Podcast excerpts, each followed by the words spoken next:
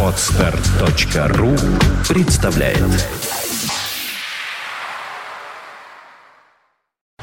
You are listening. You're listening to Internet Radio Fontanka FM. Fontanka FM. Виват. История.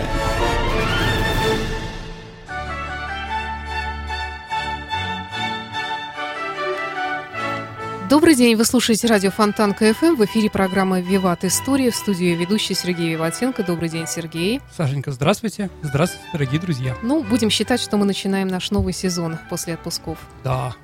Программа выходит при поддержке компании Весткол. Весткол всегда на вашей стороне. В конце программы приз э, нашей исторической викторины, приз для которой предоставлен на выбор рестораном «Гапикус» на канала Грибоедова, дом 25. Это сертификат на 1000 рублей на посещение ресторана. Либо это книга от издательства Витанова. Витанова «Хорошие книги о хороших людях». Сергей, с какой темы мы начнем сегодня? Ну, я-то уже знаю, Ну, Саша, конечно, с Николая Первого. но- новый, новый год и прочее. Я хотел бы сказать, дорогие радиослушатели, о приятном для меня событии. Саша, наверное, для вас тоже приятно. У нас прошло миллионное скачивание моей передачи в интернете. Так, То есть люди не, просто а взяли, нажали что-то, чтобы меня послушать. Это, по-моему, считаю очень хорошее. Я очень благодарю наших радиослушателей, что вы меня слушаете и пишете, а, мне какие-то вопросы задаете. Поэтому я решил сделать маленький подарок, но опять-таки не всем, а желающим. А, 24 августа в 12.30 я приглашаю всех желающих на бесплатную экскурсию, которую лично я проведу а, по Петропавловской крепости. Это будет не просто такая экскурсия лекция, это скорее будет нестандартная экскурсия. Сергей Ну, покажет меня пляжные пугаете, интересные Саша. вещи. Не пугайте, Ну, людей тоже, я да. пугаю. Ну, я, я лично проведу эту экскурсию. Я думаю, что, ну, считайте, Да. да, какая И она что будет. касается того, как попасть на эту экскурсию, то на нашем сайте уже я Мгм. повесила анонс этого, и нужно обязательно записаться. То есть указать Да, имя, дорогие- фамилию, номер телефона для Давайте связи. так, первые 10 мы возьмем. Больше, я думаю, уже ни к чему. Ты думаешь так? Ну, хорошо, а как? 15 хотя Хорошо, бы. а 15. Ну, 15, ладно, да. Да. Я думаю, что это будет очень интересно и любопытно, Сергей. Поэтому... Ну, я буду стараться. Хорошо. Но сейчас переходим к нашей теме. Николай Первый у нас сегодня герой нашей программы. Итак, мы назвали эту тему, дорогие друзья, Николай I – абсолютный монарх России. Но, действительно, вы скажете, абсолютизм у нас же был, в принципе, от Ивана Грозного начинается. И в 17 веке он как бы победил.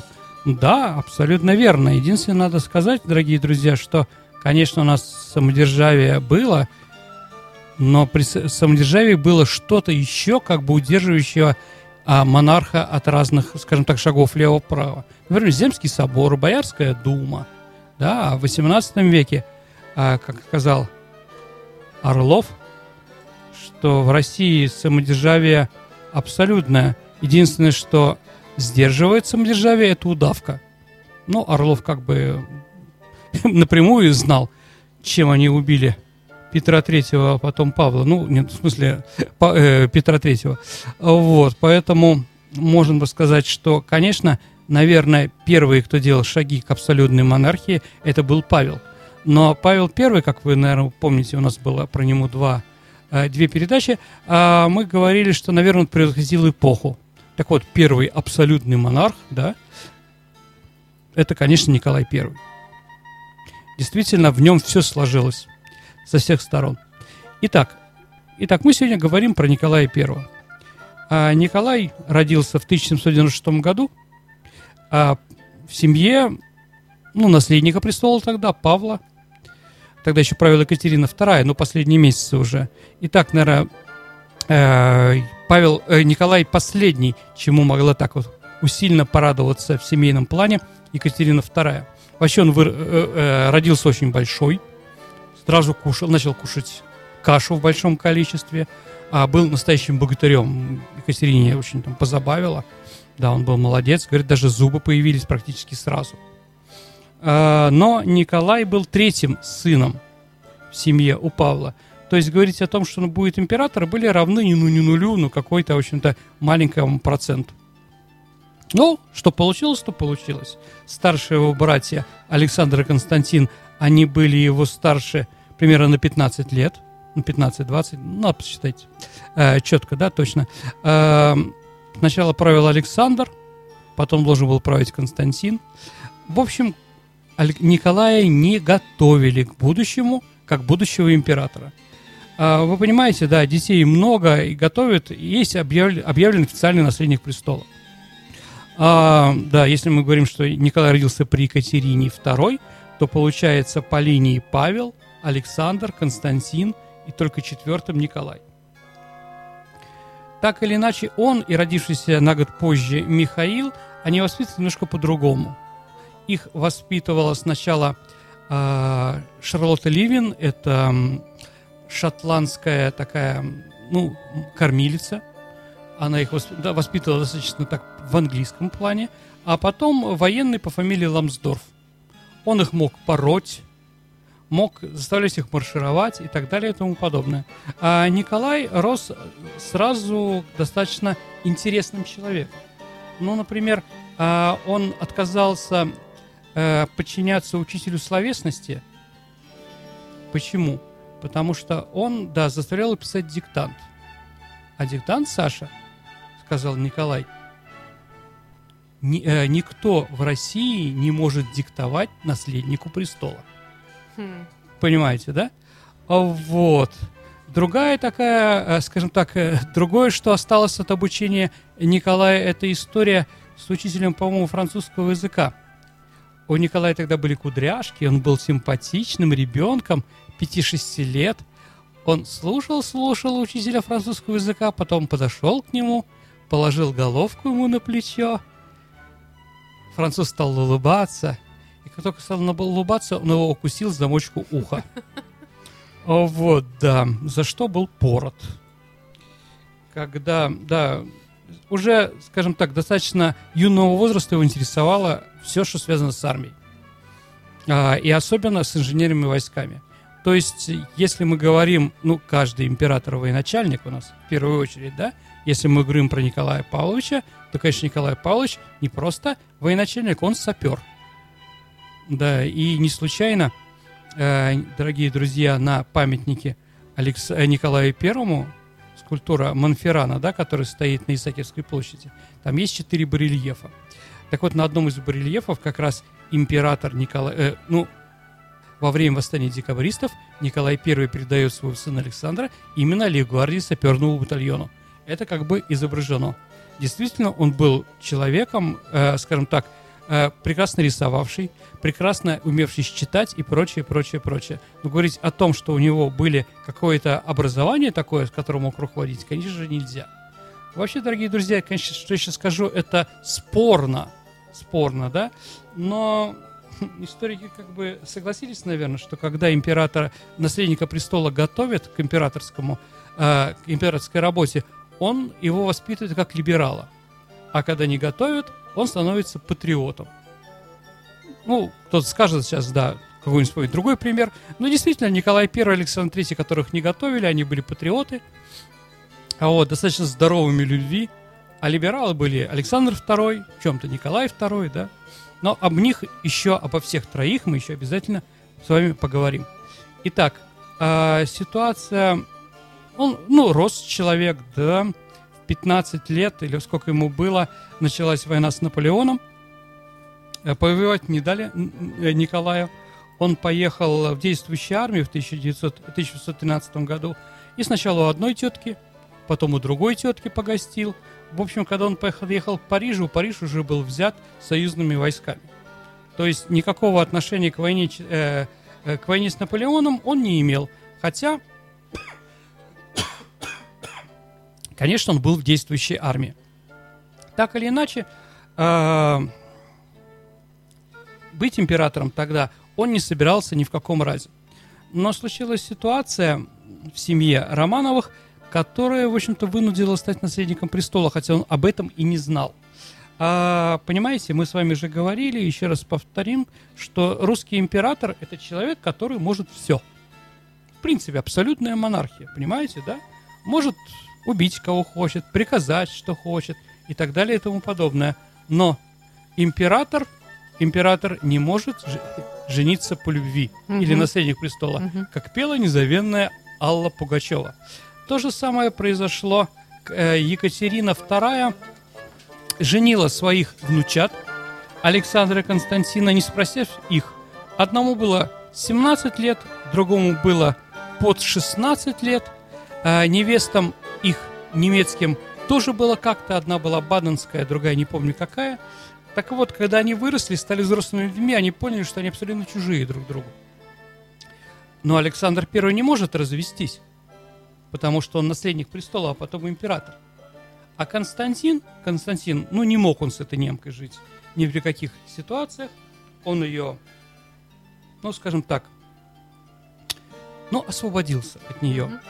И женился по любви на графине Лович.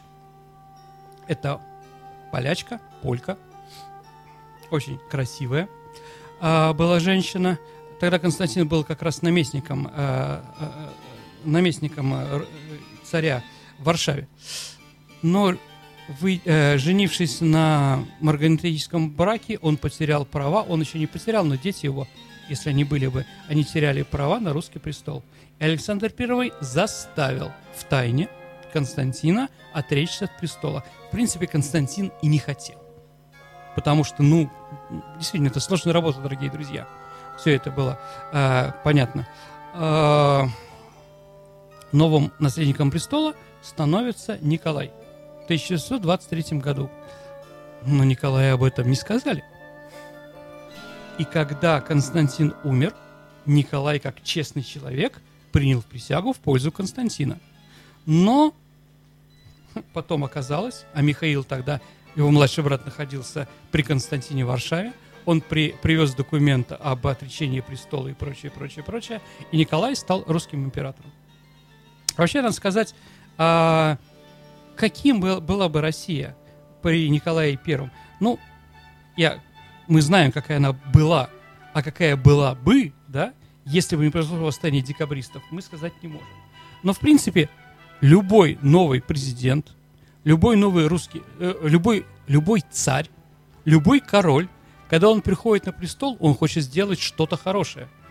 Но нет такого, который говорит, нет, сейчас я приду, всем будет плохо.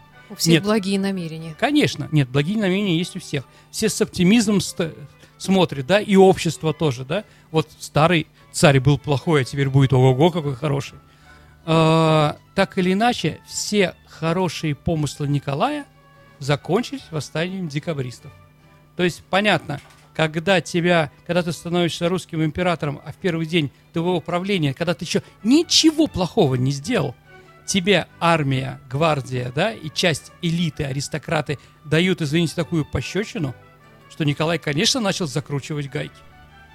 Поэтому, если мы говорим о, скажем так, о политике Николая, то, наверное, мы должны сказать, что это было, конечно, ненависть к революции, да, первое, что влияло на его политику, и второе, что влияло на его политику, это э, иллюзорность идеи о том, что русские после победы над Наполеоном могут победить кого угодно. Мы непобедимая нация. Вот две вещи, которые влияли на внешнюю и внутреннюю политику нового русского императора. Ну, все эти 30 лет, которые он правил, в конце концов привели не то что к катастрофе, но к тупику. Но об этом еще поговорим. Итак, а сегодня в первую очередь мы говорим о характере императора, а не о тех деяниях, которые он совершил. Хотя, конечно же, и деяния, и характер, они взаимо дополняют друг друга. Да, вот это восстание декабристов, как я понимаю, да? На картинке у нас еще, мы пытаемся еще делать задники, да, такие, видео. Итак, э, в это же время, в 1925 году, Николай I э, женится на Шарлотте. Шарлотта это прусская королева, э, принцесса, извините. Э, Александр I был в начале 20-х годов Пруссии, и именно она ему очень приглянулась. Ну, я напомню еще раз, извините за физиологию разную, да, но э, при- э, императрица, жена русского императора, должна быть физически здоровой и рожать здоровых детей в большом количестве. О, Вот. Видимо, Александр I напрягнулся именно с этой позиции. Она была познакомлена с Николаем, и что интересно, они, в конце концов, полюбили друг друга. Ой, извините, это было не в 25-м году, наверное, в 25-м году она стала императрицей.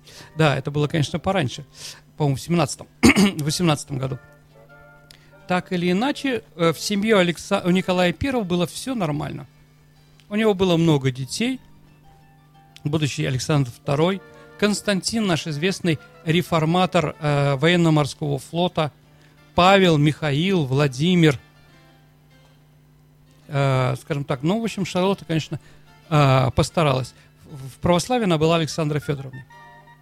Ну, то, что ее звали Шарлотта, мы с вами, с вами запомним. Итак, э, вообще, дорогие друзья, э, в семье у него было все хорошо. Э, он не жил, э, он не жил, э, скажем так, каких-то э, шикарных апартаментах. Вообще он считал, он был воином. Он считал, кстати, это, я думаю, должны понимать и наши власть придержащие. Например, он жил, спал не на какой-то прекрасной спальне, да, в кровати, а он спал на таких, э, скажем так, на диванчике или вообще на солдатской, э, солдатской кровати э, под шинелью. Почему? Потому что он говорил, если Россия воюет, и где-то мои подданные солдаты спят на земле под шинелью, я, русский главнокомандующий, обязан также спать под шинелью. Он так спал, его сын Александр II так спал. Тоже интересный подход. А, когда была Кавказская война, то есть, ну, Кавказская война началась еще до а Николая I, закончилась она после. Так вот, эм, когда Чечне были особенно сильные боевые действия, Николай I, пос... э, извин... Николай I послал своего сына, наследника престола Александра, на фронт. Саша, ну представить себе, что наши генералы посылают в Чечню своих детей воевать, угу. это как бы из другой серии, да? Вот, понимаете. Э, так вот, э, около аула Очхой-Мартан э, Александр II, который ехал со своей свитой, там человек 10-15, он увидел, что какой-то чеченский наиб э, грабит эту, этот поселок. Александр лично возглавил атаку и в, сабельном, э, в сабельной рубке зарубил этого самого руководителя э, чеченского, можно сказать, бандформирования. Ну, какого-то, да? То есть Николай считал, что если дети других россиян воюют в Чечне, то и мой сын тоже будет воевать в Чечне. По-моему, это очень хороший такой взгляд, да? Александр сильно считал себя а, ответственным за все в нашей стране. Поэтому он работал по 18 часов в сутки. Он вставал в 4 часа утра. Два часа у него было на физкультуру на, э, скажем так, э, на физкультуру, на водные процедуры, на променад, там прогулялся немножко по Петербургу, а он был из поколения непуганных русских императоров. Он спокойно гулял по Петербургу, по Невскому проспекту, заглядывал в лавки, смотрел цены, заглядывал, смотрел, какие солдаты-офицеры ходят, потому что он лично утром подписывал э, на, на сутки, на сутки диспозицию, где должен быть какой, э, какой воинское соединение. То есть, если они в карауле, он знал прекрасно, какая часть в карауле. Он знал в лицо, он знал в лицо всех солдат петербургского гарнизона, то есть около 15 тысяч человек, знал фамилии всех унтер-офицеров и знал подноготную каждого русского офицера. То есть все дела. Почему он был главнокомандующим? Он не мог по-другому. Притом солдаты и офицеры, они, извините меня, воюют. Их могут убить. Поэтому он, да, он знал прекрасно про всех все. Ему дают список, например, а, отличившийся в кавказской компании. Он смотрит и вычеркивает человека. Да, говорит, я не считаю, что он заслужил, понимаете, да? И вот такого было очень много.